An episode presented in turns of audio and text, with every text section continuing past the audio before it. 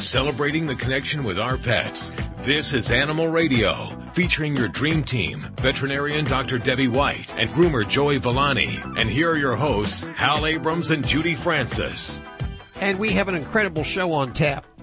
You're going to want to write down this number. It's toll-free, one eight six six, four oh five, eight four oh five. It is week three of our SuperZoo New Pet Products Special, and we're featuring the latest and greatest new gadgets and goodies for your pet and you. And we have giveaways of all of these items. That's coming up in just a few minutes. And in fact, we're going to be giving away a dozen Brilliant Pads. And these are the automatic self-cleaning potties for your dog. So be listening. Make sure you have that number written down. That will happen before the end of the show. You're going to want one of you these. You love it. It's going to change your life. Also, how safe is your pet food? There's been a new survey or new study done by the Clean Label Project that finds that there's lead, mercury, a lot of heavy metals, arsenic, cadmium in your dog's and cat's food. What? They've tested over a thousand brands. Yeah, yeah, I know. It is scary. We're going to find out what the results are, and we're also going to ask you if your animal's been diagnosed with cancer to be a part of a new survey and study to find out if it was related to perhaps one of these heavy metals in the food.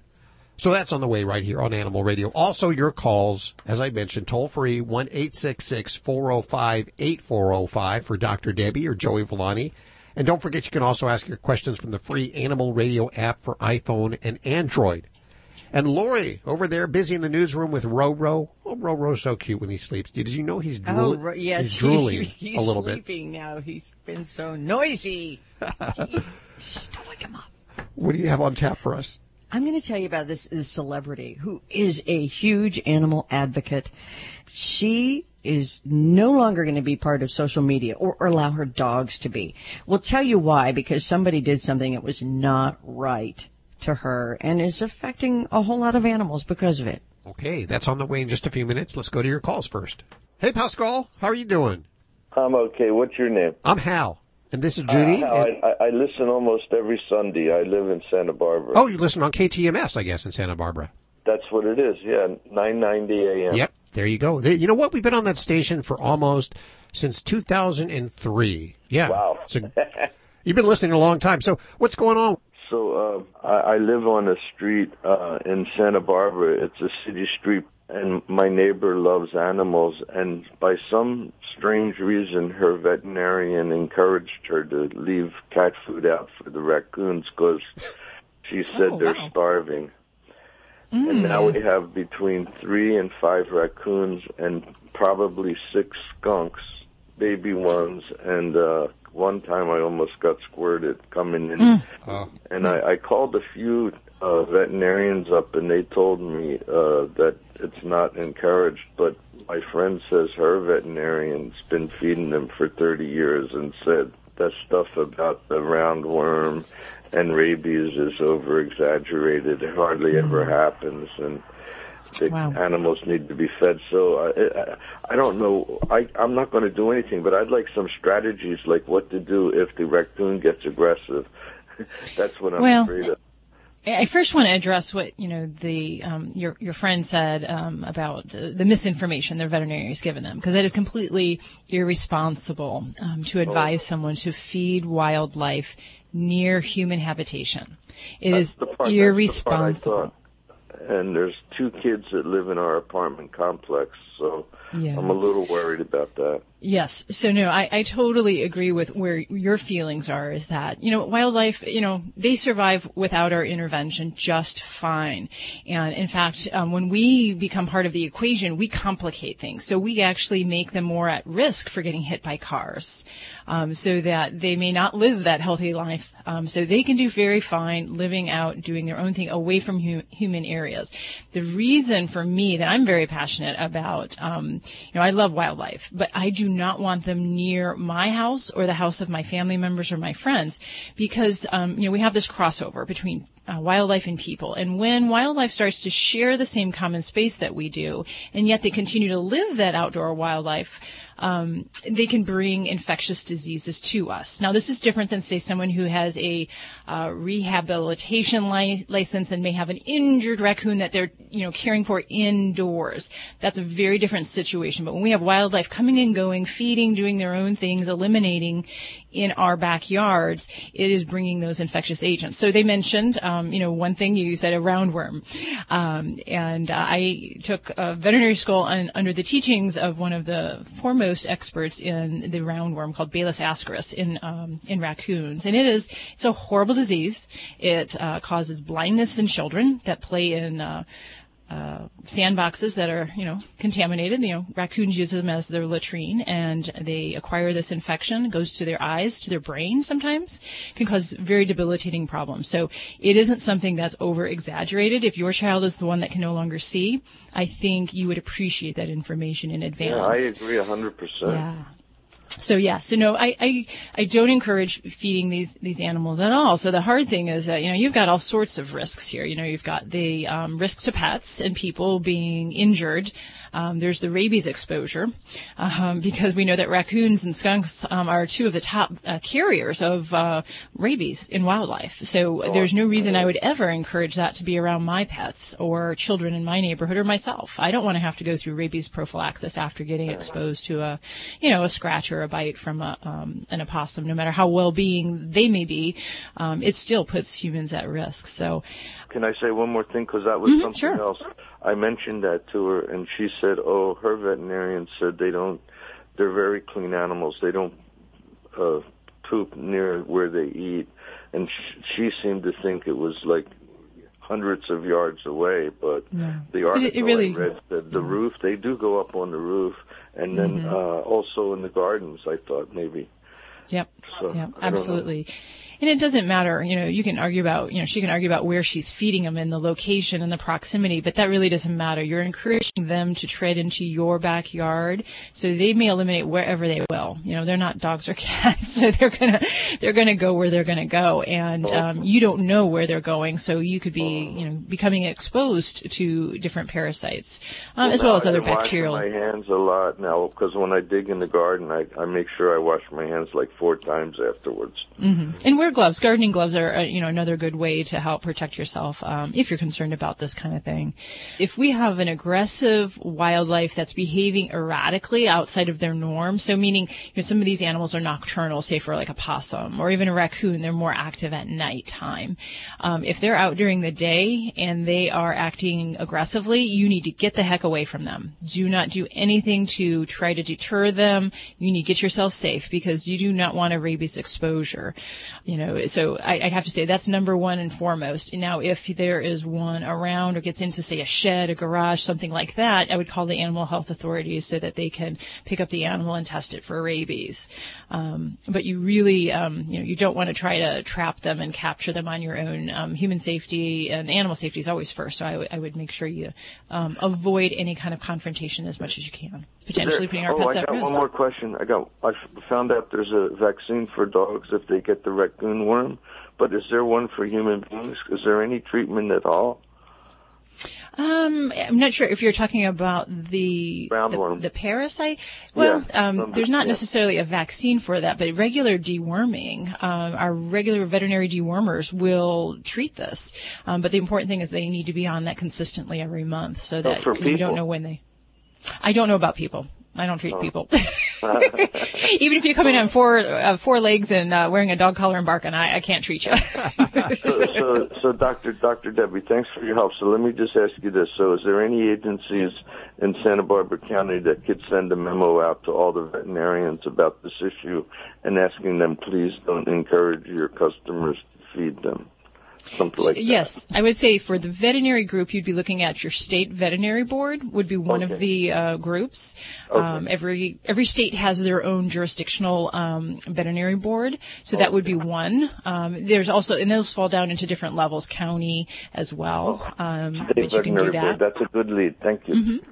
And then the other thing would be is just your regional, um, you know, board of health.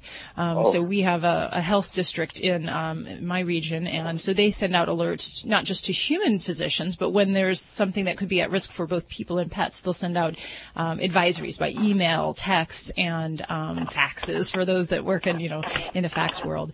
Um, so that would be another thing, is to look at your um, your, your local health district there. Oh, that's a big help, veterinary board. Okay, thank you. Thank you, Pascal, for your call today. And thanks for listening to Animal Radio. We appreciate it. Yeah, I I, I love it. I, I actually uh, uh, gave somebody that phrase that you use. I don't know if it was the same people, but about forty years ago, uh, I'm a Buddhist, and we were talking about animals, and I said, you know, animals are people too, you know. You know what's funny about that is usually the comments we get about that are negative. Uh, but I'm glad glad to hear that you're using it in a positive light. Thank you so much for listening today. Okay, bye-bye. Toll free, one eight six six, four oh five, eight four oh five. Don't forget, you can also ask your questions from the free Animal Radio app for iPhone and Android and uh, BlackBerry. Animal Radio Super Zoo Special is brought to you by Brilliant Pad, the world's first self-cleaning dog potty. Get this, it automatically replaces a soiled pad with a fresh, clean one, so your home stays odor-free and you never have to touch, see, or smell yucky pads again. Learn more over at brilliant pad dot com. And thanks, Brilliant Pad, for underwriting Animal Radio.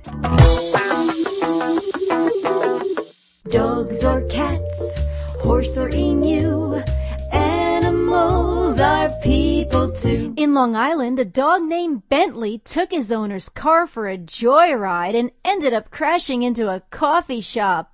The fifty-pound dog's owner, musician Brian Mayer, said he just wanted to keep his best friend warm, so he left his car running while he ran into the Cool Beans Coffee House to sign up for an open mic night. The next thing I knew, Mayer explains, I looked up to see my van coming at me in the window with Bentley in the driver's seat grinning at me. Luckily, there were no injuries, although a window and some patio furniture were damaged. Bentley seemed to enjoy the ride, wagging his tail happily after he got out. The owner of the coffee shop took it all in stride, calling Bentley a really sweet dog. I'm Britt Savage for Animal Radio. Animals are people too. Animal Radio.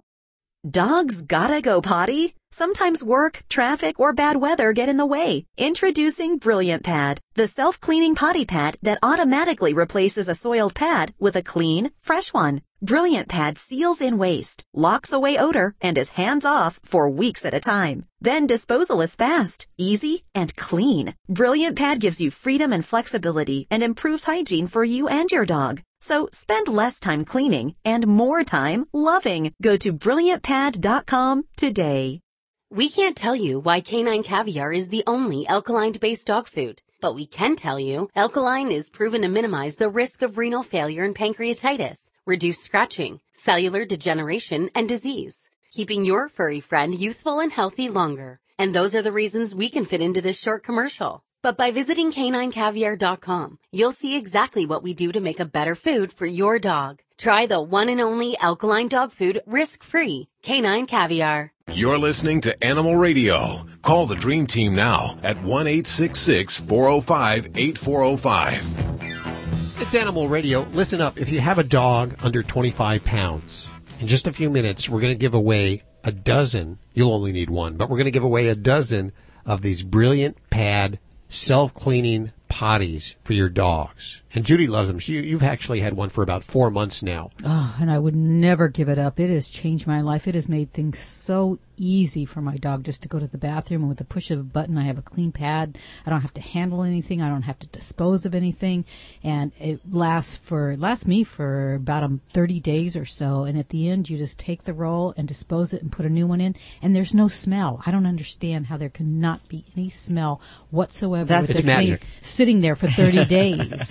You know, even when I take the roll out, I sniff it to see because I thought, okay, it's been there for thirty days. It's got to smell. I can't smell anything. And you just can't resist the temptation. Right? I know. I know. You got it. It's like, okay, nobody's looking. I sniff it, you know. Uh, well, we're going to give away a dozen of these coming up before the end of the show. Also, we're going to be giving away a Clever Pet. This is a uh, puzzle toy. We'll tell you about it in just a couple of minutes. It's our SuperZoo pick of the week for your dogs. It distributes treats to them. Uh, but they, they have to work for but it. But they have to work for it. They have to yeah. hit a certain light on it to uh-huh. make it activate. It's cool. And we'll tell you about it. I love puzzle toys. I think they're one of the most underused things that people can do to keep their pets um, occupied and from developing bad behavior. Yeah. You know what? Ladybug is, she's smart and she, she's really smart and she, she uh, is. She needs these kinds of toys and puzzles to challenge her. Roro loves them. Yeah. Well, and you know what? I don't know if Roro's easy to train. Ladybug was easy to train. How's Boss as far as training? You know, he's very smart, and he kind of trains himself. He, he's he's actually been far smarter than um, I think we've ever thought. That's the problem. It's usually the smart dogs that have the behavior problems just because they kind of like, you know, I know better. I don't want to do that. I'm not going to do that silly thing. Does it's this a, puzzle involve food, by the way? It does involve yes, food. Yes, it does. Of course, of yes. Roro. All over your lucky day, babe. So we're going to give away one of those in just a few minutes. We'll tell you more about it around the corner. Also, what the heck is in your pet food? We've discussed this before, but there's a brand new study out that shows that there's a lot of heavy metals and perhaps even arsenic and lead in your pet food. And it could be causing cancer. It could be causing a whole host of problems. We're going to talk to somebody from the Clean Label Project just around the corner right here on Animal Radio. Let's take your calls toll-free at one eight six six, four oh five, eight four oh five. This portion of Animal Radio is underwritten by VetriScience. Summer's here. You're excited. We're all excited. But, you know, it could mean a little extra anxiety for the animals between the thunderstorms and the lightning and the kids running around. You don't want your animals suffering from anxiety. No one likes to see their furry best friend trembling in the corner. And that's where Composure Supplement Chews from VetriScience comes in. And let's go to line three. And we go to Vicky. Hi, Vicky. Hi. Where are you calling from today? I am in Idaho. Mm, is that where you live? I'm actually a truck driver, and I'm on the road right now. Okay, a chick driver? Is, is that what you called yourself? I like that. Chicks drive much better than guys. I understand you want to talk to Doctor Debbie. Hi yes. there. Hi. I so have what do you got going a nine-year-old Boston Terrier, and she has demodectic mange mite. Okay. And I'd like to know if there's something that's natural that I can treat her with. Okay. So how was this diagnosed? Um, the is, she, vet, is she having the problems? Breathing. or? Uh, yeah, her, her cheeks get a little bit puffy and red, red spots, and so the vet did a scraping. Alrighty. Well, I guess we'll back up a little bit because Demodex mites are really common in, in the Boston Terriers. Um, it's, you know, more common, I'd say, in the young pups um, because it is a function of their immune system and how it's maturing. So there's the young dog form and kind of the old dog form or mature dog form. Um, so in a young dog, I, I expect this in a Boston, and I'm not too bothered by it. In an older dog, it does bother me if we detect Demodex mites, and, and not so much because the mites themselves are serious, but But in order for it to occur in an adult dog, there's usually got to be something wrong that's kind of making their immune system out of whack. Because the normal pet, um, actually, believe it or not, has these mites on their skin. I might even find them on a perfectly normal pet if I scrape their skin. The problem is, is when their immune system and their skin can't kind of fight this off.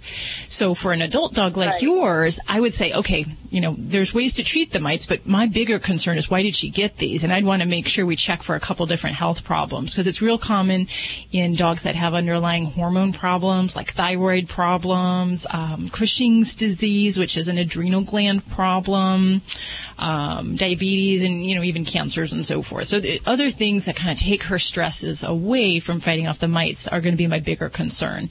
Okay. Now, in answer to your question, is there something natural you can do? Uh, not really. Um, sometimes we'll use probiotics to boost immune support, um, but really it's a function of getting to the heart of the problem and then to address these mites. She is a blue and white Boston, and because they're not typically supposed to be blue, she has had a lot of skin problems, mm-hmm. and um, you know, so she's been treated for skin cancer. Um, oh, really? Okay. And then the mites kind of come and go at different times of the year. Mm, okay. Okay. And, and having the blue color dilution um, in a lot of breeds, yeah, that signals uh, kind of a life lifelong skin disorders and problems, and they just don't have the normal defenses when it comes to uh, dermatological problems. So um, so I don't think I would necessarily look so much for something natural that's going to cure this. Um, I would definitely wa- have they used um, ivermectin in the past for her? Yes. Okay, because that's the the best line therapy is a drug called ivermectin, um, unless we have a herding breed like a collie or an Australian shepherd. Um, but that's something that I would definitely kind of lean towards that route. Well, thank okay. you. You're welcome, Vicki, and thank you so much for the call. And give that baby a pat on the head for us. Okay, I will. one eight six six, four oh five, eight four oh five. This portion of Animal Radio underwritten by VetriScience. Let this summer be stressless for your pets with the help of Composure by VetriScience. From GlycoFlex to multivitamins, your pets will thank you for VetriScience supplements. And I thank VetriScience for underwriting Animal Radio. You're listening to Animal Radio. Call the Dream Team now at one eight six six, four oh five, eight four oh five. Those big, scary storms can be terrifying for your pet, and we know that when they're stressed, so are you. Take good care of your buddy with VetriScience Composure. VetriScience Composure helps ease anxiety for pets caused by storms, travel, and owner separation. It won't sedate them, and your pets will love the taste. Also, try our GlycoFlex for hip and joint health, as well as multivitamins and probiotics. Find VetriScience supplements at your local pet store, Petco, or your vet. Learn more at vetriscience dot com. This is an Animal Radio News Update brought to you by Fear Free. Fear Free takes the pet out of petrified and puts the treat into treatment. To learn more and find a certified Fear Free veterinary professional near you, visit fear free pets dot com. I'm Lori Brooks.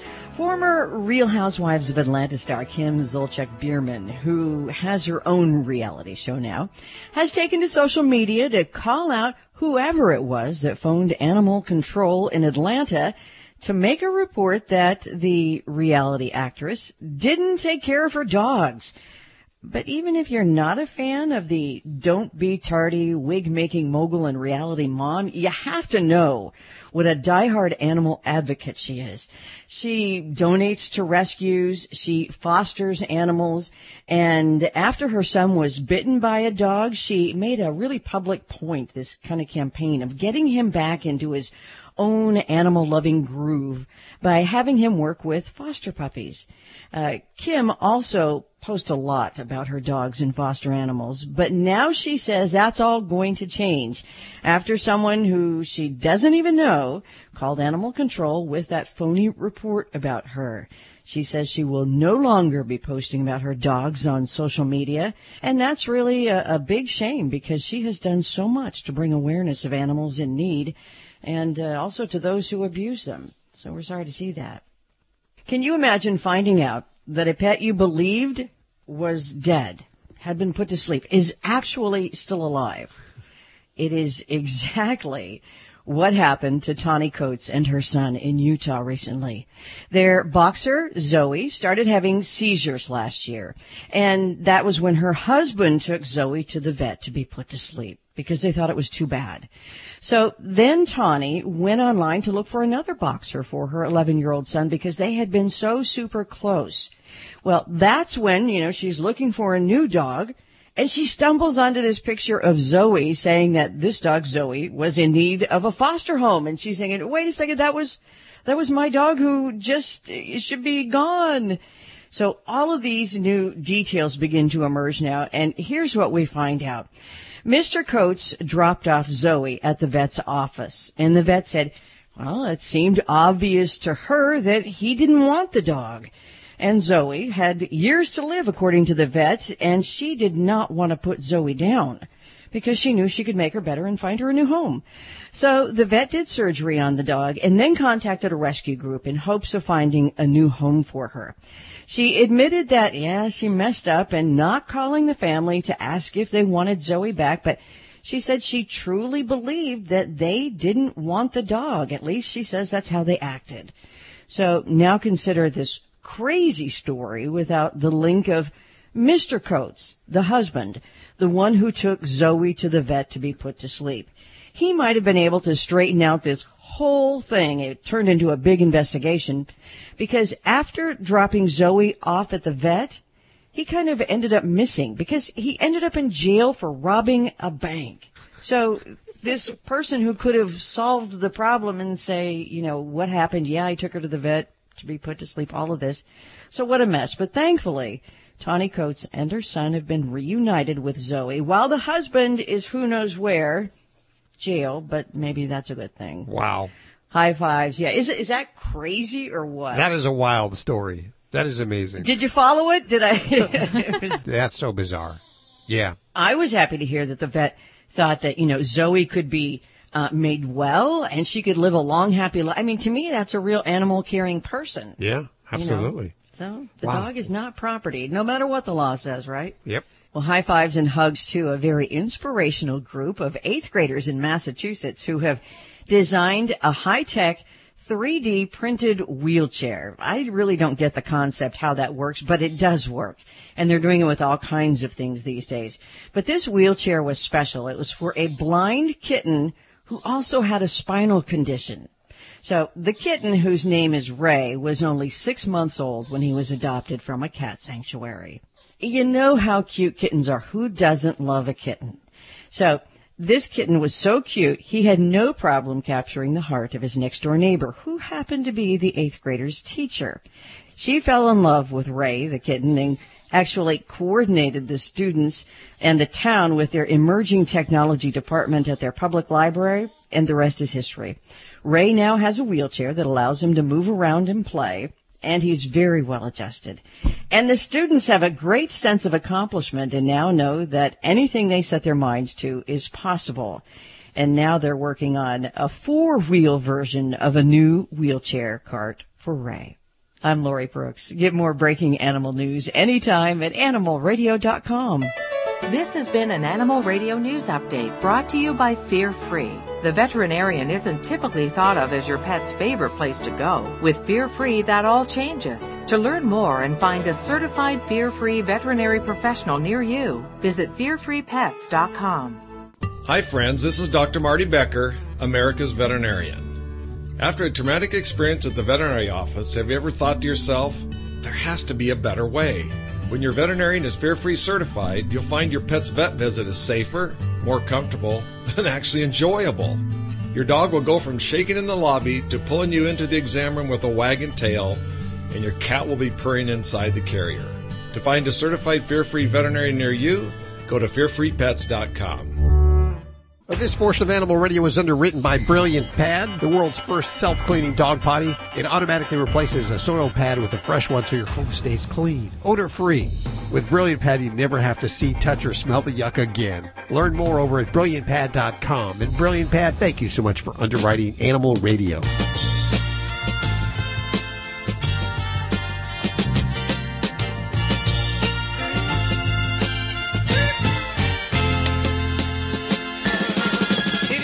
Animal Radio, celebrating the connection with our pets. We'll go back to the phones in just a couple of minutes. First, we're going to visit with the executive director of the Clean Label Project, Jackie Bowen. Hi, Jackie. Welcome to the show. Hi. Thank you so much for having me. What is the Clean Label Project? Uh, Clean Label Project is a nonprofit with the mission to bring truth, transparency to consumer label claims. So we do that by using data and science to help see past all the marketing Um, and all the different kind of claims on package and actually be able to evaluate products based on what's inside.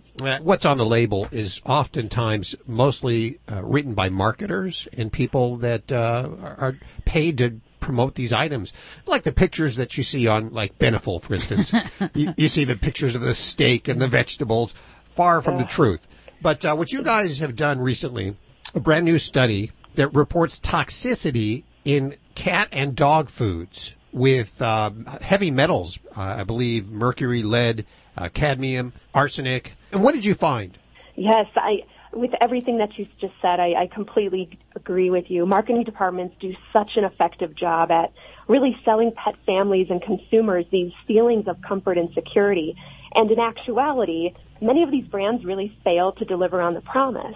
And this is what we found as part of our study. So literally what we did is we went out and purchased over a thousand of America's best-selling dry and wet dog foods, cat foods, and treats, and tested them for over one hundred thirty different environmental, industrial contaminants and toxins. So things like heavy metals, antibiotic residues, pesticide residues, plasticizers, things like that. And what we found is it was the results were really shocking, um, literally seeing results that are sixteen lead results, sixteen times the concentration of those seen in the Flint, Michigan um, drinking water crisis. Wow. Wow. Wow. And we know how bad that was. Isn't there anybody regulating this? You know what? The, the F D A is ultimately responsible for regulating the pet food industry. But as we know, the F D A has their hands full with when it comes to human food and keeping that safe. So it's one where to date, um, when it comes to pet food, it's really one that is, is secondary on the list. And it's for me, it's always been so interesting that over the past several years, you just see this increased almost humanization of pet food.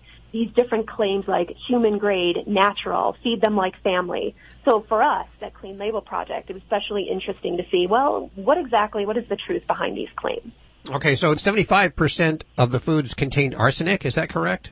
Yes, that is correct. We've seen, we Yeesh. saw concentrations that were literally five hundred fifty-five percent higher than the maximum contaminant levels that are set by the E P A in drinking water. And these were things that we see in, in pets. And for me, what's always so interesting is to put into perspective that whole dose response, that we're we're talking about animals that, you know, weigh a fraction of what we do, and they eat the same foods every day, two to three times a day, which makes all of these, you just think of that overall toxic load as being so relevant and how how it can affect their long-term health and wellness.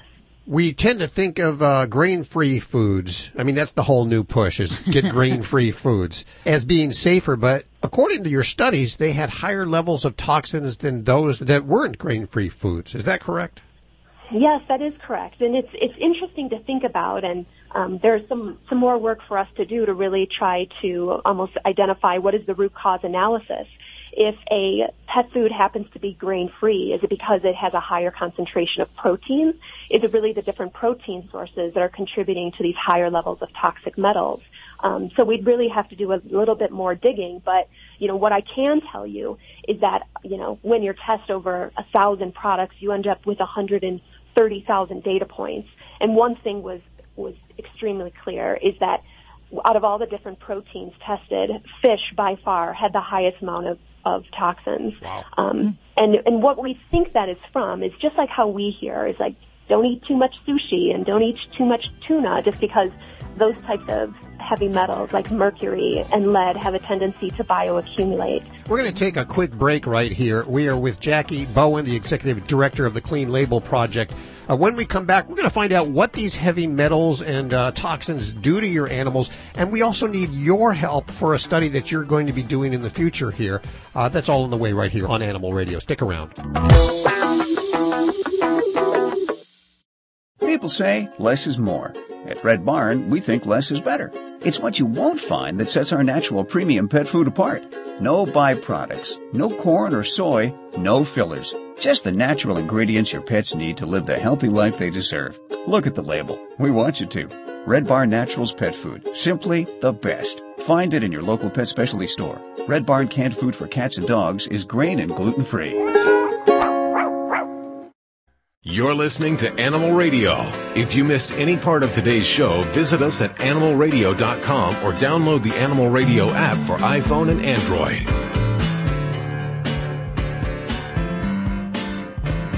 It's Animal Radio, celebrating the connection with our pets. We are with Jackie Bowen, the Executive Director of the Clean Label Project. And she has informed us that many of the foods that she's tested, over a thousand foods, and she hasn't personally tested, the organization has tested, they have found lead, mercury, cadmium, nickel, heavy metals, all kinds of heavy metals, even arsenic in your cat and dog foods. And uh, this is all very shocking. What does this effect have on the animals, do you think? In terms of the effects that it can have on our pets, the truth is that there isn't a lot of research out there about how companion animals get cancer. We do know that there is a direct correlation between the toxins that we found in pet food and human consumption. Um, so it's one where the toxins that we found are linked to a whole host of adverse health issues, things including cancer, kidney damage in both humans and laboratory animals. So with this in mind, we can definitely see where there's a correlation that this long-term chronic exposure to toxic metals can have adverse health effects on our companion animals.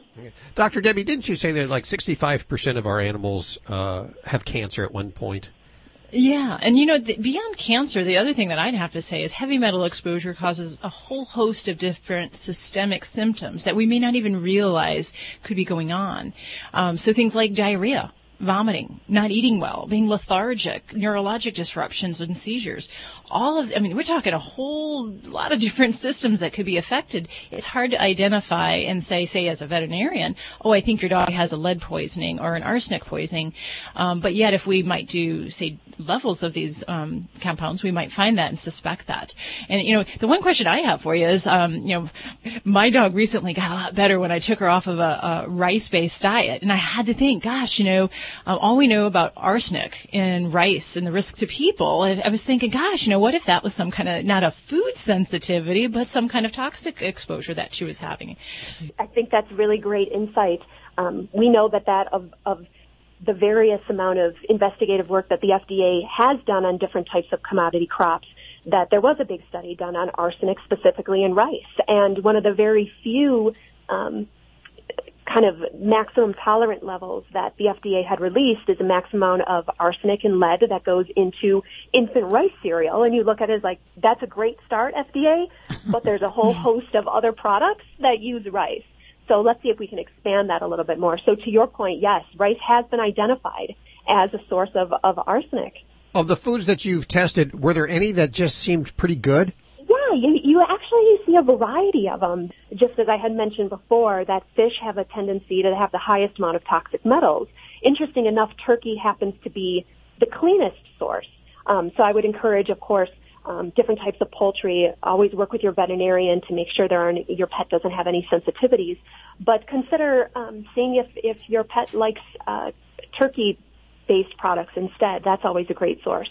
Are these brands listed over at your website? Yes, definitely. Please come and visit us at clean label project dot org. We have a listing of all of the different results, all of the products tested. Most importantly, if you're listening right now and your pet has been diagnosed with cancer, the Clean Label Project wants to hear from you for a new survey and study that you guys are doing, right? Yes, thank you so much for that. Yes, that's correct. So I, at least for, for myself, I know I lost my Basset Hound to Annabelle last summer. And for me, after completing this testing and seeing the results, I couldn't help but wonder how the food that I fed her could have correlated and how somehow it could have went back to how it had adverse health effects, how it could have been the source or contributed almost as a catalyst to her cancer. So one of the things that we're working on right now that we're really excited about is it's called our, our Pet Cancer Registry. We have all this information about the true content of these pet food products. And now what we know, want to know is the anecdotal stories from you, all the pet families that have been adversely affected, that have had to go through different types of cancers and, and illnesses with your pets. And if there we can find any type of correlation and systematic relationships between the brands of pet food and the incidence of cancer, um, both using the information from you as well as our own analytical chemistry data. Um, we just released this registry um, earlier last week, and we've already had in excess of five thousand stories. If you uh, want to participate in the survey, you can go to clean label project dot org slash cancer. That's clean label project dot org. slash cancer, and of course links to everything you've heard on today's show over at animal radio dot pet. Jackie, thank you so much for spending time with us today. Oh, thank you so much. It is week three of our SuperZoo new pet product special, and we're featuring the latest and greatest new gadgets and goodies for your pet. And we have giveaways, and this week our gadget is the Clever Pet. It's a little uh, domey-looking thing. It looks about the size of maybe three or four food bowls, and on it there's three lights. And when they light up, if your dog hits those lights, it will distribute treats from its little treat sanctum. And it's a great puzzle for those dogs that sort of just need a little extra challenge. We tried it on Ladybug. You know, and I know they have video to teach your dog how to use it, but Ladybug didn't take a video. Well, she's she, kind of smart. Well, she knows the word touch when I tell her to touch something. So when we sat down in front of this Clever Pet and I told her to touch, she just, you know, walked over to it and she just kind of hit it with her paw. And once she learned when she did that, she, you know, the treat dispenser would open. She just kept going back and hitting it. She, in fact, she was so fast, she didn't wait for the lights to come on. She had, she needed to be patient and wait for the lights to come on, and then she hits it with her paw and it gets a treat. She was just so into it. And the idea behind it is to reduce loneliness and anxiety. You know, dogs that uh, get into trouble a lot, that have behavior problems, they need puzzles like this. And it comes with a phone app, a smartphone app, so that you can set it to go off while you're at work. Wow. So you, you can be off at work during the day and still stimulate your dog's brain with uh, with this little puzzle here. It is the Clever Pet. It is our pick of the week, and we're going to go ahead and give one away toll free at one eight six six four zero five eight four zero five. If you want to learn more about this, you can head over to their website at clever dot pet. Admit it. You love your dog, and he is part of the family. So, when choosing your next vacation, don't forget Fido. With just a little planning, the entire family can enjoy a road trip. To find the best vacation spot for Spot, subscribe to Fido Friendly, the travel and lifestyle magazine for you and your dog, where each issue includes hotel and destination reviews, where both you and Fido are welcome. Go online to Fido Friendly dot com and find out what all the barking's about. Celebrating the connection with our pets. This is Animal Radio, featuring your dream team, veterinarian Doctor Debbie White and groomer Joey Villani. And here are your hosts, Hal Abrams and Judy Francis. If you just tuned in, we've been having one heck of a show, I'll tell you that right now. But you're just in time. This hour, we're giving away the Brilliant Pad, a dozen Brilliant Pads. This is a self-cleaning dog potty. And we're going to be doing that before the end of the show. So get ready to dial one eight six six, four oh five, eight four oh five. And uh, we're also going to take your calls for Doctor Debbie and Joey Villani, as we always do. Uh, Lori, what are you working on for this hour? Well, our animals have, it turns out, um, are polluters.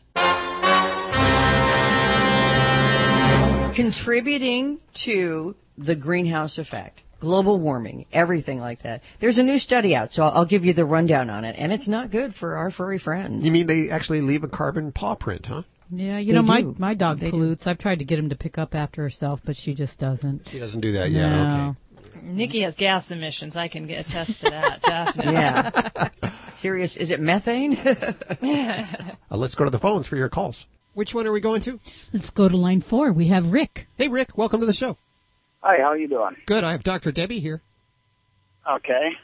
Yes, I, I have a chocolate lab. She's about six years old, and... uh she's got some real flaky skin. We've taken her to the vet a couple times, and they've put her on prednisone, and my wife's got some hot spot spray that she's been spraying on her. It's got uh, tea tree oil and aloe vera in it. It's all natural and stuff.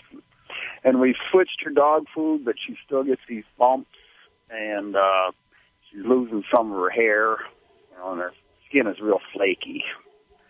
Okay. And we don't know what else to do with her. We've been giving her oatmeal baths and leaving the oatmeal okay. shampoo on her for quite a while. But okay. Uh, and with her being flaky, is she flaky all over, or, the, or is the flake kind of more like stuck to her skin and coming off in like patches? Yeah, it's coming off into patches. Okay. Uh, all right. And you said she you switched the food and... um is she on any kind of flea tick control here? Yeah, we give her, uh, what is it? Um, I can't even think of the name of the stuff now. But we get it from the vet. What's the, exp- not the expensive stuff, but the, the brand name stuff. Uh, okay. It's always I hard when the vet right. asks you the, I, I have that all the time where I'll ask people, what food do you feed? And it's kind of like deer in the headlights. They're like, oh, it's the blue bag. Right. It's the one with the little slash on it. so, right. so yeah. That's okay. All right. Well, with a, a Labrador, definitely we have a lot of different potential causes when we're talking about skin problems. So the good old seasonal allergies combined with food allergies tend to be a really big pot of potential causes for that type of problem. So, you know, some of the things you're doing aren't bad, and if we're not making headway, then I'd certainly want to try looking at doing a couple other things there. Um, for any dog with itchiness, hair loss, dry skin, one of the really natural things that I'm a fan of doing is supplementing omega fatty acids.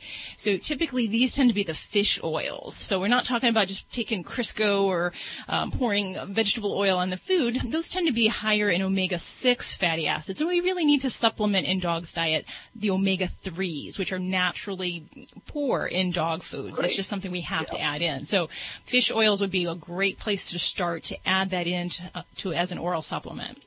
Um, we, we've been giving her a couple capsules of fish oil every day for okay, the past great. month and a half, and things just haven't changed there either. So. Okay. All right. And being a Labrador, some of the other common problems that can be linked with skin disease can be thyroid disorders. So if you haven't already had this baby's thyroid level checked, that would be something that I would definitely recommend. Um, hypothyroid. Okay. hypothyroidism or an underactive thyroid can definitely cause problems with hair loss. It can cause problems with dry skin, even things like weight gain. And, and gosh, most Labradors love those calories, so they grab onto those calories really well. So that mm-hmm. might be something worthwhile looking into. And uh, in many cases, even if I don't see them, I'll either do a test for skin mites or I'll just go ahead and start treating for mites, especially when we have some chronic problems.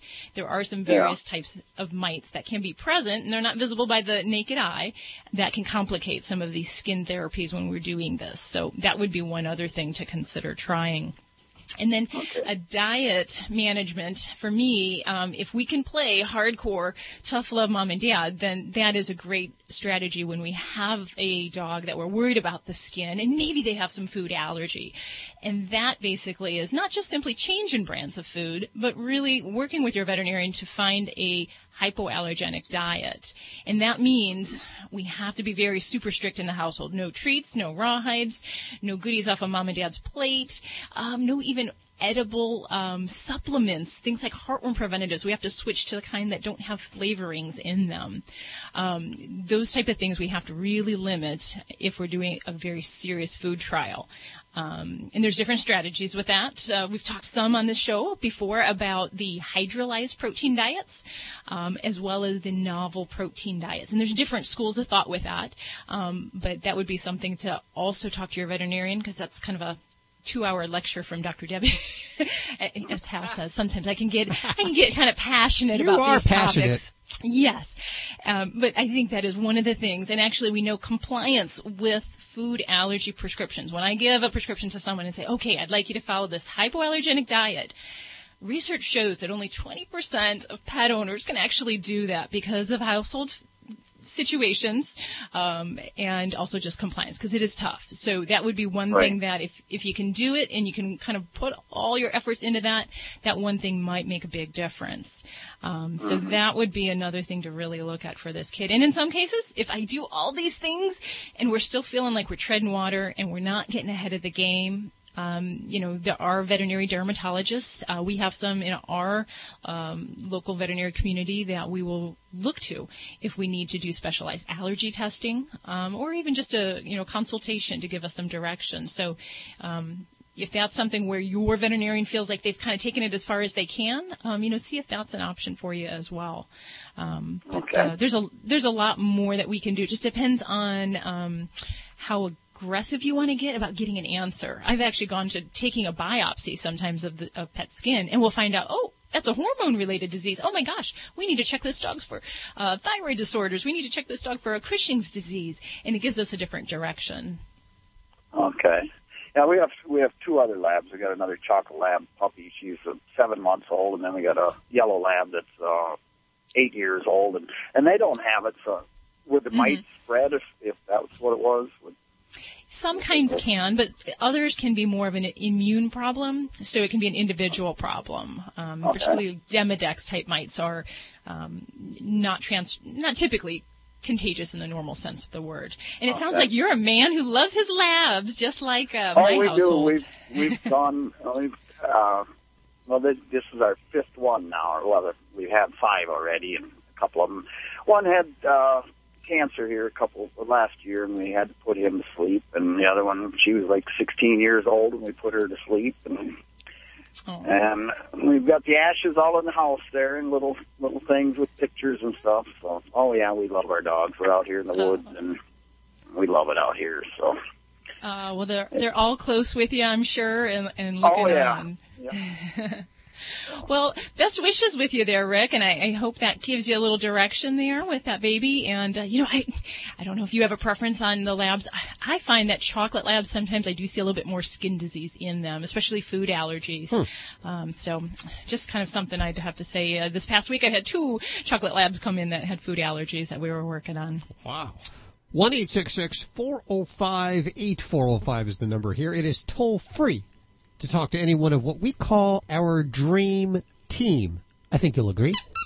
This portion of Animal Radio is underwritten by Brilliant Pad, the world's first self-cleaning dog potty. It automatically replaces a soiled pad with a fresh, clean one, so your home stays odor-free, and you never have to touch, see, or smell yucky pads again. You can learn more over at brilliant pad dot com. And thanks, Brilliant Pad, for underwriting Animal Radio. You're listening to Animal Radio. Call the Dream Team now at one eight six six, four oh five, eight four oh five. Hi, this is Betty White. All us animal lovers love Animal Radio. Please help every way you can to make life better for our animals, like the Morris Animal Foundation does.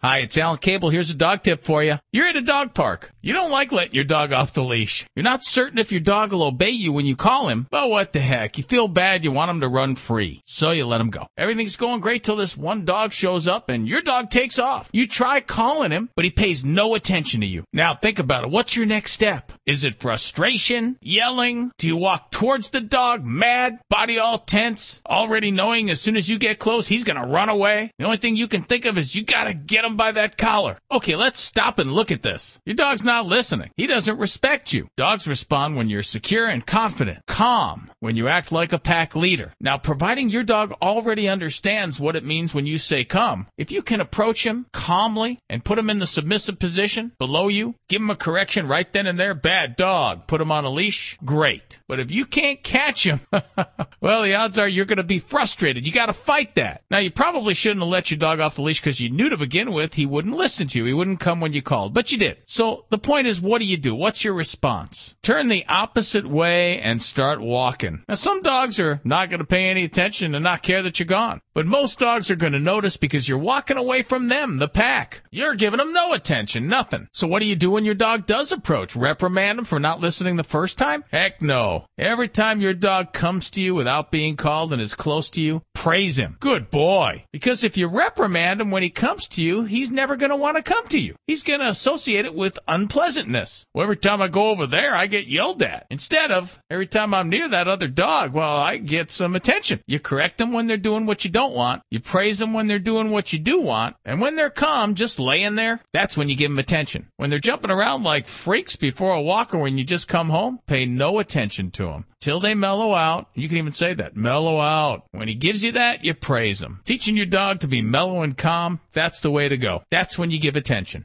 You're listening to Animal Radio. Find us at animal radio dot com. Log on, learn more. Dogs gotta go potty? Sometimes work, traffic, or bad weather get in the way. Introducing Brilliant Pad, the self-cleaning potty pad that automatically replaces a soiled pad with a clean, fresh one. Brilliant Pad seals in waste, locks away odor, and is hands-off for weeks at a time. Then disposal is fast, easy, and clean. Brilliant Pad gives you freedom and flexibility and improves hygiene for you and your dog. So spend less time cleaning and more time loving. Go to brilliant pad dot com today. You're listening to Animal Radio. Call the Dream Team now at one eight six six, four oh five, eight four oh five. It's Animal Radio. We'll head back to the phones momentarily. Toll free, one eight six six, four oh five, eight four oh five. Dial carefully. It is eight six six. You don't want to vote for like an American Idol person by accident. Well, maybe you do, but I don't know. The Brilliant Pad, we have a dozen of them sitting in the studio over here in the corner, and we're going to be giving away a dozen of these. Uh, under the caveat that, of course, you report back to us and tell us how much you like them. And how the training goes, how, you know, how you trained your dog to use it, how quickly they adapted to it, and how much they like it. And we'll do that before the end of the show right here on Animal Radio.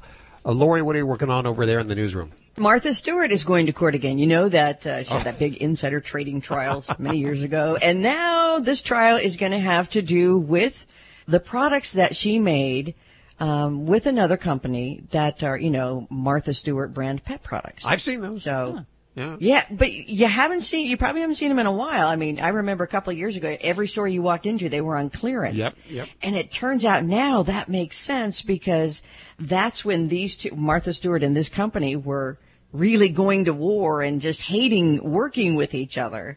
I can't imagine working for Martha Stewart. That that would be uh, tumultuous at at best. Yeah, I would imagine. There's a couple of good nuggets in this story on that subject, Hal. Good. That's on the way in just a couple of minutes right here on Animal Radio. one eight six six, four oh five, eight four oh five. This portion of Animal Radio is underwritten by VetriScience. Summer's here. You're excited. But for the animals, they may not be so excited.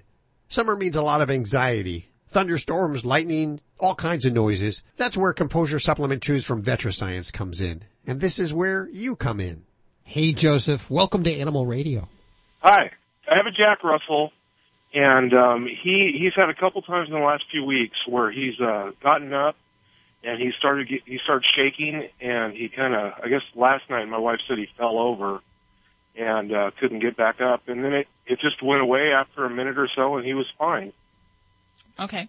And has that been something that's just been recently that's come on, or has he done that for a while? No, this is the first time this happened was uh, on New Year's Eve, and okay. Then it happened again the other night. So twice, and it's the first time we've ever noticed this. Okay, and what does he do when he has this? Does he actually lose any control of his urine? Does he defecate, or does he just kind of fall over? Uh, he well, the first time he didn't fall over. Second time, my wife said he did, but no, he doesn't. Nothing like that. No, he just kind of loses his balance, and he's like shaky. Any kind of association to what he's doing right prior to this? Is he eating, sleeping, playing, doing anything unusual right right before the episodes? Well, um, the first time he was in his bed, my daughter said he, he kind of jumped up out of his bed right before it happened. And okay. uh, the second time, I think my wife said he was over by his bed. So okay. He might have been sleeping both times. Okay. And, you know, at this point, I'd say we may have a challenge determining exactly what is causing the episodes. But there's there's basically a couple main things. Number one would be that we could be actually having a form of a seizure disorder. Because um, not every seizure it looks like that typical epileptic seizure that you may be familiar with. Um, some seizures can be very mild for dogs, where they can just have a trembling of one body part, or they can even stare off into space. So something like this where he's kind of having combination of issues of having some trembling as well as kind of falling down, that would have to be high on my list of concerns, is that we could have a seizure. And the causes of seizures can be a lot. Um, everything from epilepsy to toxins to liver disorders to blood sugar issues. So there can be definitely a lot of causes within that diagnosis. Now, there are also pets that can have uh, what we call syncopal episodes, and that can sometimes be from heart problems. The one time when I was home, um, I had, after he started acting, you know, kind of shaky, I kind of picked him up, and I, you know, I put my hand under his chest, and I could feel his heart really racing. Sure. And um, the, the challenge with the heart-related problems is that sometimes that can be a little harder to pick up. We might have to do something like an E K G um, or even a, a chest x-ray or an ultrasound to find out a little bit more about that. Um, but I think the big thing is that we, we do need to start getting some diagnostic tests to figure out what direction we're going, because there are some pets that these episodes will get worse and worse, more frequent, and we may need to get them on some medication if we're dealing with a seizure-type disorder. If we're dealing more with a heart-based problem, diagnosis is going to be key, because the last thing we would want to do is give him an anti-seizure medicine if he's got a bum heart and we've got a, a rhythm problem with his heart. So um, that, that has a totally different kind of approach to things. So I think that this is the time when I talk about getting him into the vet, and it's ideal if we can get a pet that just has the episode and we get them to the vet when they're actually coming out of it, because sometimes um, when blood work is, we're talking about that, that's when sometimes we'll pick up some different changes on lab work or even with a, a heart tracing that might not be there at other times. Okay. All right, yeah. Well, thank you. Okay, and I, I certainly hope that, um, you know, we can get a handle on these things. And there are some, you know, situations where not everyone can do a lot of tests, do a lot of, I, I know people probably say, Doc, you always talk about doing tests, and I just don't have the money for it. I'd have to say that there's a lot of very simple things, and they all basically start with a physical exam. So the doctor's ears, eyes, and nose, believe it or not, the nose is very valuable in many cases, um, can really help us make some of those determinations and pick what tests might be the most useful to to get that answer. And sometimes it's trying different things and trying different medications. So um, use that teamwork approach with your vet, and, and you'll get to the bottom of things. So thank you for All your right. call. And thank I you. hope the little guy, I hope he does well. Um, love the little terriers. Ah, I'm a terrier fan myself now. This is Doctor Debbie, and we're waiting for your call at one eight hundred. I'm sorry. What's the number? You remember the number? I'm trying so hard. one eight six six, four oh five, eight four oh five. Come over here. I just want to give you a little hug. one eight six six, four oh five, eight four oh five. This portion of Animal Radio underwritten by VetriScience. Let this summer be stressless for your pets with the help of Composure from VetriScience. From GlycoFlex to multivitamins, your pets will thank you for VetriScience supplements. And we thank VetriScience for underwriting Animal Radio. This is Animal Radio, baby.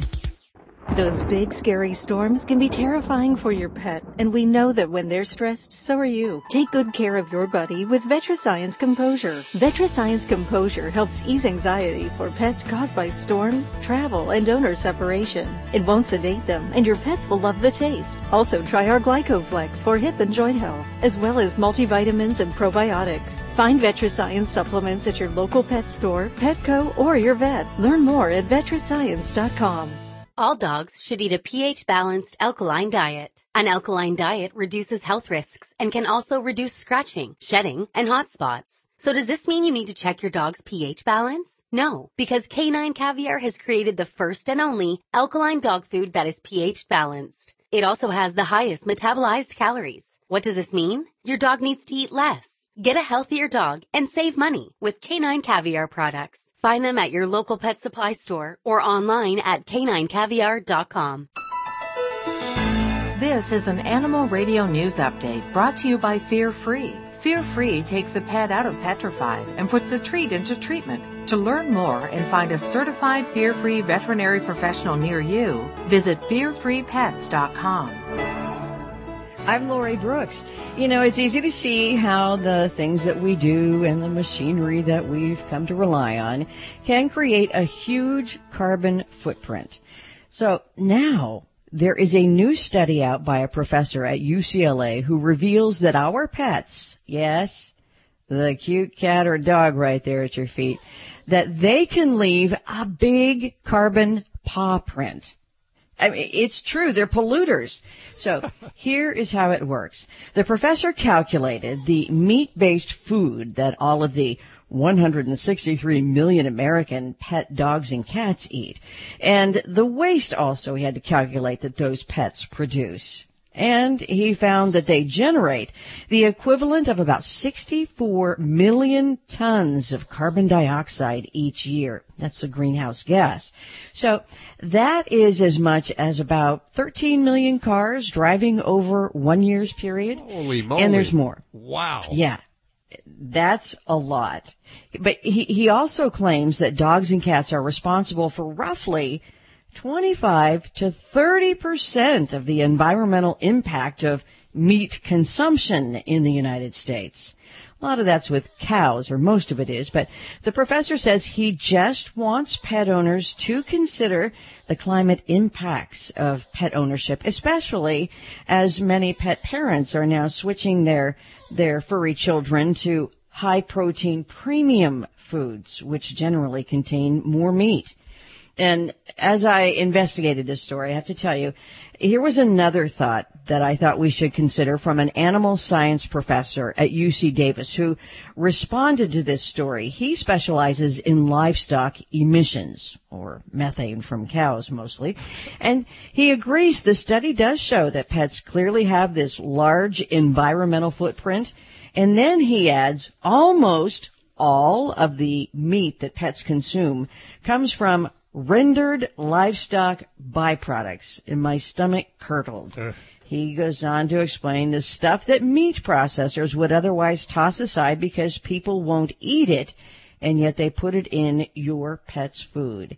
And again, he said that was almost all of the meat that pets consume, unless you're feeding, you know, a responsible or higher quality food. But that's what makes this story so bad on two points. One, our pets' carbon paw print and the poor status of the pet food industry and the quality of food that is being put out for our pets. Yeah. Was there any word if it was cats or dogs that had a bigger carbon footprint, paw print? Anything? No, I didn't re- I didn't see that. It was cats and dogs, and okay. and no other kind of pets were put in there. It was just um, the one hundred sixty-three million pets, wow. Cats and dogs. Wow. Yeah. I would probably say it's the cats, though, because, I mean, you, you have kitty litter, which you don't with the dogs, which I'm sure leaves a big carbon footprint right there. with dogs, that's, you have the waste pickup and the, all those plastic bags you use to pick oh, up. Oh, I guess so. So that's so. pretty big. Yeah, okay. And also, dogs are, I mean, there's some pretty large dogs out there who are releasing some um, larger amounts of gas out there. Right so. now in the studio. Roro. Stop it.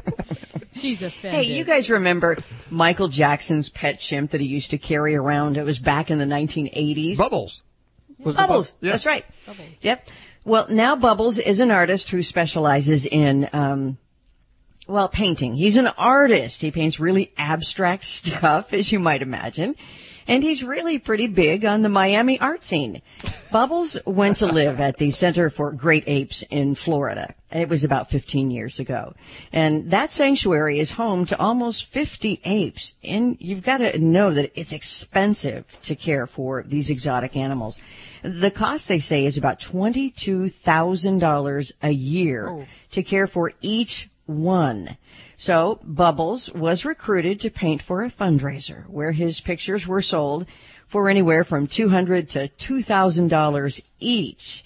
Uh, painting, by the way, is just one of many enrichment activities that chimps and orangutans at the center take part in because experts say it helps them recover from their time in captivity.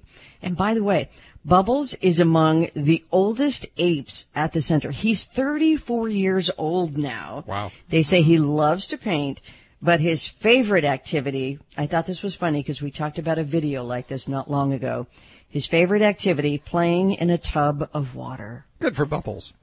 Martha Stewart is going back to court. I don't know about you, but I think we all flash back on, Uh-oh. hmm, didn't she have that big insider trading scandal? That was several years ago, but... Now, this time, it is a breach of contract lawsuit that was filed against her by the company that sold her Martha Stewart brand pet products at PetSmart.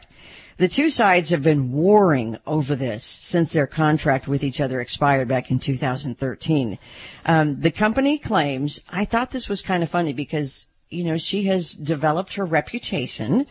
And um, the company claims that Martha undermined them in product decisions and by micromanaging production of the products, which they say deprived the company of tens of millions of dollars in potential profits. I'm Lori Brooks. Get more breaking animal news anytime at animal radio dot com. This has been an Animal Radio News Update brought to you by Fear Free. The veterinarian isn't typically thought of as your pet's favorite place to go. With Fear Free, that all changes. To learn more and find a certified Fear Free veterinary professional near you, visit fear free pets dot com. Hi friends, this is Doctor Marty Becker, America's veterinarian. After a traumatic experience at the veterinary office, have you ever thought to yourself, there has to be a better way? When your veterinarian is Fear Free certified, you'll find your pet's vet visit is safer, more comfortable, and actually enjoyable. Your dog will go from shaking in the lobby to pulling you into the exam room with a wagging tail, and your cat will be purring inside the carrier. To find a certified Fear Free veterinarian near you, go to fear free pets dot com. You're listening to Animal Radio. Call the Dream Team now at one eight six six, four oh five, eight four oh five. Hey, Jermaine. Hey, how are you guys? Good. How are you doing Super. today? Well, I'm well. I have a question regarding um, domesticated and wild cats. Are they able to mate? Are they able, biology-wise, able to mate? Well, I, you know, okay. Are they able to mate and produce a litter?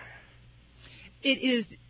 It is conceivable. Now, when you're talking about wild cats, are you talking about things like lynxes or bobcats, right. things like that? Yes, it's, it is certainly possible. However, I kind of would term that a de- dangerous liaison, if I could, um, because your average uh, wild cat and domestic cat, if they meet up, it's not going to be a good outcome for the domestic cat, unless we're dealing with, you know, human intervention or cats that have been kind of raised in uh, different environments uh, where they're used to human handling. But yeah, it is, it's certainly possible. And there are a lot of breeds out there that are actually new exotic cat breeds where they kind of breed a, a semi-wild uh, cat into that of a domestic short hair. So it is possible. Why do you ask? I got to ask. Well, I had, um, I had a, a cat show up on my, on my deck.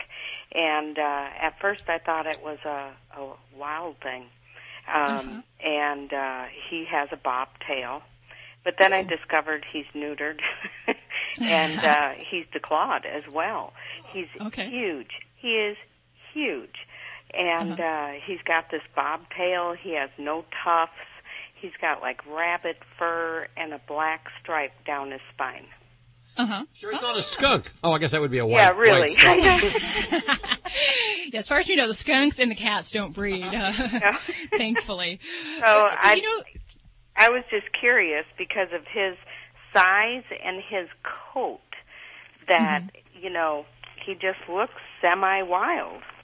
Sure. And, you know, a lot of these uh, hybrid breeds, um, that's, you know, some of the look they're going for is something that looks and retains the look of the wild cat and has the size and the, you know, cuteness of the house cat. So I'm not a huge fan of hybrid cats. Um, now, equally, we see some very huge domestic cats out there, um, you know, just in the Maine Coons as well as the Norwegian mountain cats. Both of those breeds of cat can get around twenty-five pounds, so they can be a pretty sizable kitty um, and just be a regular old domestic house cat. So um, I'd be curious to know, though, um, and even if you could catch a picture of this kitty, I'd love to take a look, because there are some breeds like the Pixie Bob, which is basically a bobcat mixed with a domestic short short hair, and uh, they kind of have a little bit of a bobcat kind of look about them, and they're kind of interesting. So, yeah, if you get a picture, I'd yeah, love to I'd see. Yeah, I'd love to see that, too. Yeah, he's pretty. We'll be going to the vet in a week and a half, and I'm kind of curious to see. I mean, he just showed up. He He's moved in. Um You know, I mean, he's extremely domesticated and uh, greatly enjoys being in the house, so... Huh. Uh, well, I have to say, if he is, you know, a hybrid breed, um, one of the first things I'd say is I'd check him for a microchip, because some of the hybrid breeds could go up to five, ten, fifteen thousand dollars. So they are not a cheap pet, and if someone lost them, they would be looking very dearly for them. Right, so. right. And, well, he's been living with me for about two months. I didn't expect him to stay, and now I feel, you know, responsible for his care. But we will. We'll hunt for a chip, and uh, we'll find out exactly what he is, and I will try to get a photograph of him for y'all. That would be great. We'd love to see it. Thanks so much for your call today, Jermaine. By the You're way, welcome. Anybody that wants to email us with pictures or questions, your voice at animal radio dot com. Oh, the studio cat wants her Red Barn. And this healthy serving of Animal Radio is brought to you by the grain-free Red Barn Naturals canned food for dogs and cats, always made in the U S A with natural, functional ingredients to support your pet's optimal health and optimal meow. Meow. You can learn more over at red barn inc dot com. Thanks, Red Barn, for underwriting Animal Radio. Check out the Groupon app where you can save up to infinity, theoretically speaking. Actually, you can save up to one hundred dollars a week on what you do every day. Suppose you saved ten dollars on tacos and took that ten dollars and used it to get more great restaurant deals on Groupon, like Italian or Chinese. Pretty soon, you could save a ton. Brunch? Check Groupon. Dinner plans? Check Groupon. Hungry? Use the top-rated Groupon app to save up to one hundred dollars a week on what you do every day. Download the app and save. Groupon. Get away the Italian way in the new Fiat one twenty-four Spider. With up to one hundred sixty-four horsepower and one hundred eighty-four pound-feet of torque, the Spider is the perfect performance vehicle to rev up for a top-down kind of summer. Visit your local Fiat dealer today. You're listening to Animal Radio.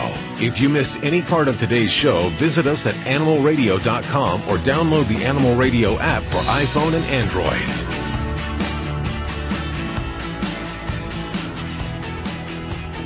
It's Animal Radio. This is week three of our SuperZoo New Pet Product Special, and last week we featured the Brilliant Pad, and this week we're going to give you one. In fact, we're, I believe we're going to be giving away at least a dozen of these in just a few minutes right here on Animal Radio. We have with us Alan Cook. He is the brainchild behind Brilliant Pad, and this, of course, is the self-cleaning potty for your dogs. Hi, Alan. How are you doing? Hey, Hal, I'm doing great. Thanks for having me. So uh, the potty is doing great, isn't it? We've been having a fabulous response. People seem to love this uh, because we love our little dogs, but not the big mess they leave behind. And with Brilliant Pad, it automatically replaces a dirty pad with a clean, fresh one, so you don't have to ever handle or smell a stinky soil pad ever again. I love it. And Judy's been using this for how many months now? Probably oh, several months. And I tell you what, I would never give it up. I have to say, last night, my dog went to the bathroom three times. And um, you didn't have to get up, did you? Well, you know, I got I got up because I have to let her out of her kennel, you know. And sure. She went over. She used it. I advanced it. She went back to bed. A little while later, she had to go to again. Long story. We gave her a lot of treats yesterday, which we shouldn't have. But anyways, you know, I didn't have to get up and turn on lights and, and you know, get pads and, and, you know, dispose of them, take them outside or wad them up and throw them in a bag. I mean, all I did was just go over there. After she used it, I advanced it. She went back in her crate. I mean, it was like seconds. It's just awesome. It's really incredible. And uh, we're going to give listeners an opportunity to try this today.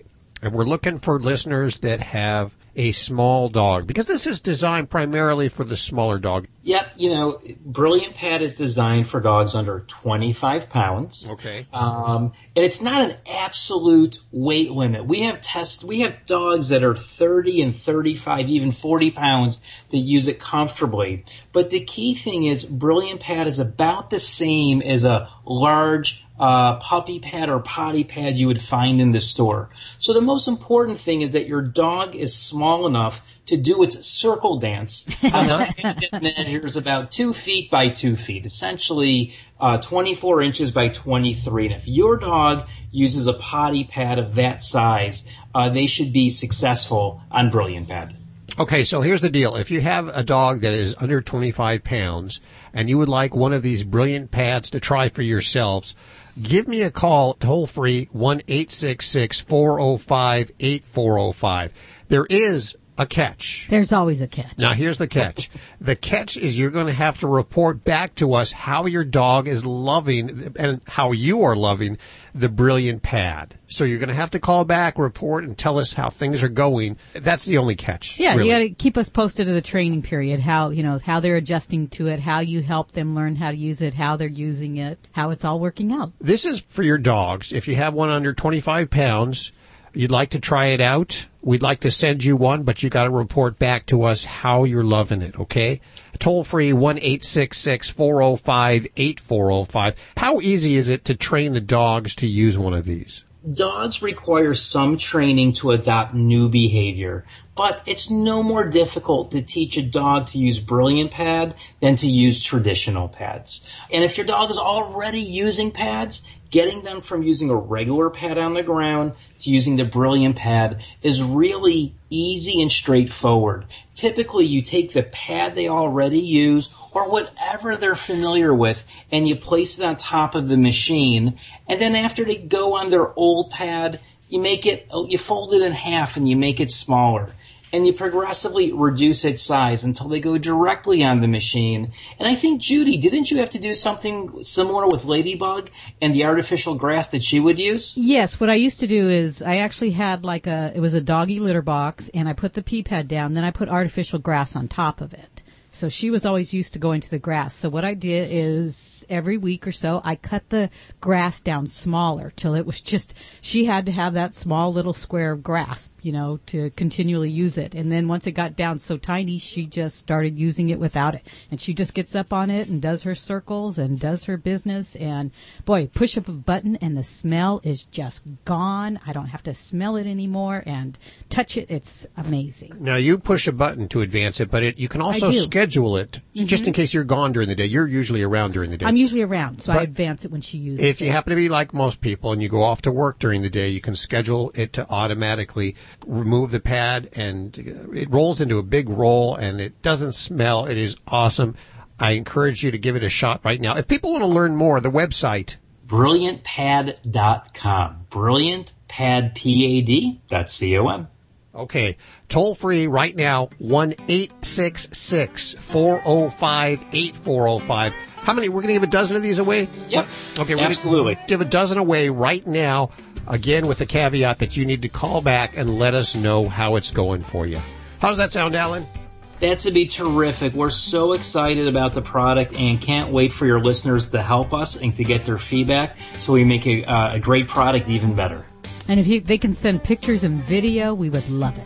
Well, it's time for us to get on out of here. Thanks so much for joining us. Don't forget, you can get your fix during the middle of the week over at animal radio dot pet or download the Animal Radio app for iPhone, Android, and BlackBerry right now. It's a great app to have if there's ever a recall or news that affects your pets. You'll get notifications right to your smartphone. So go download that free app right now. It's the Animal Radio app. And have yourself a great week. Bye. Bye-bye. And besides downloading that app, be sure you go to clean label project dot org. And maybe together we can all do something about the sad state of the pet food industry. Amen.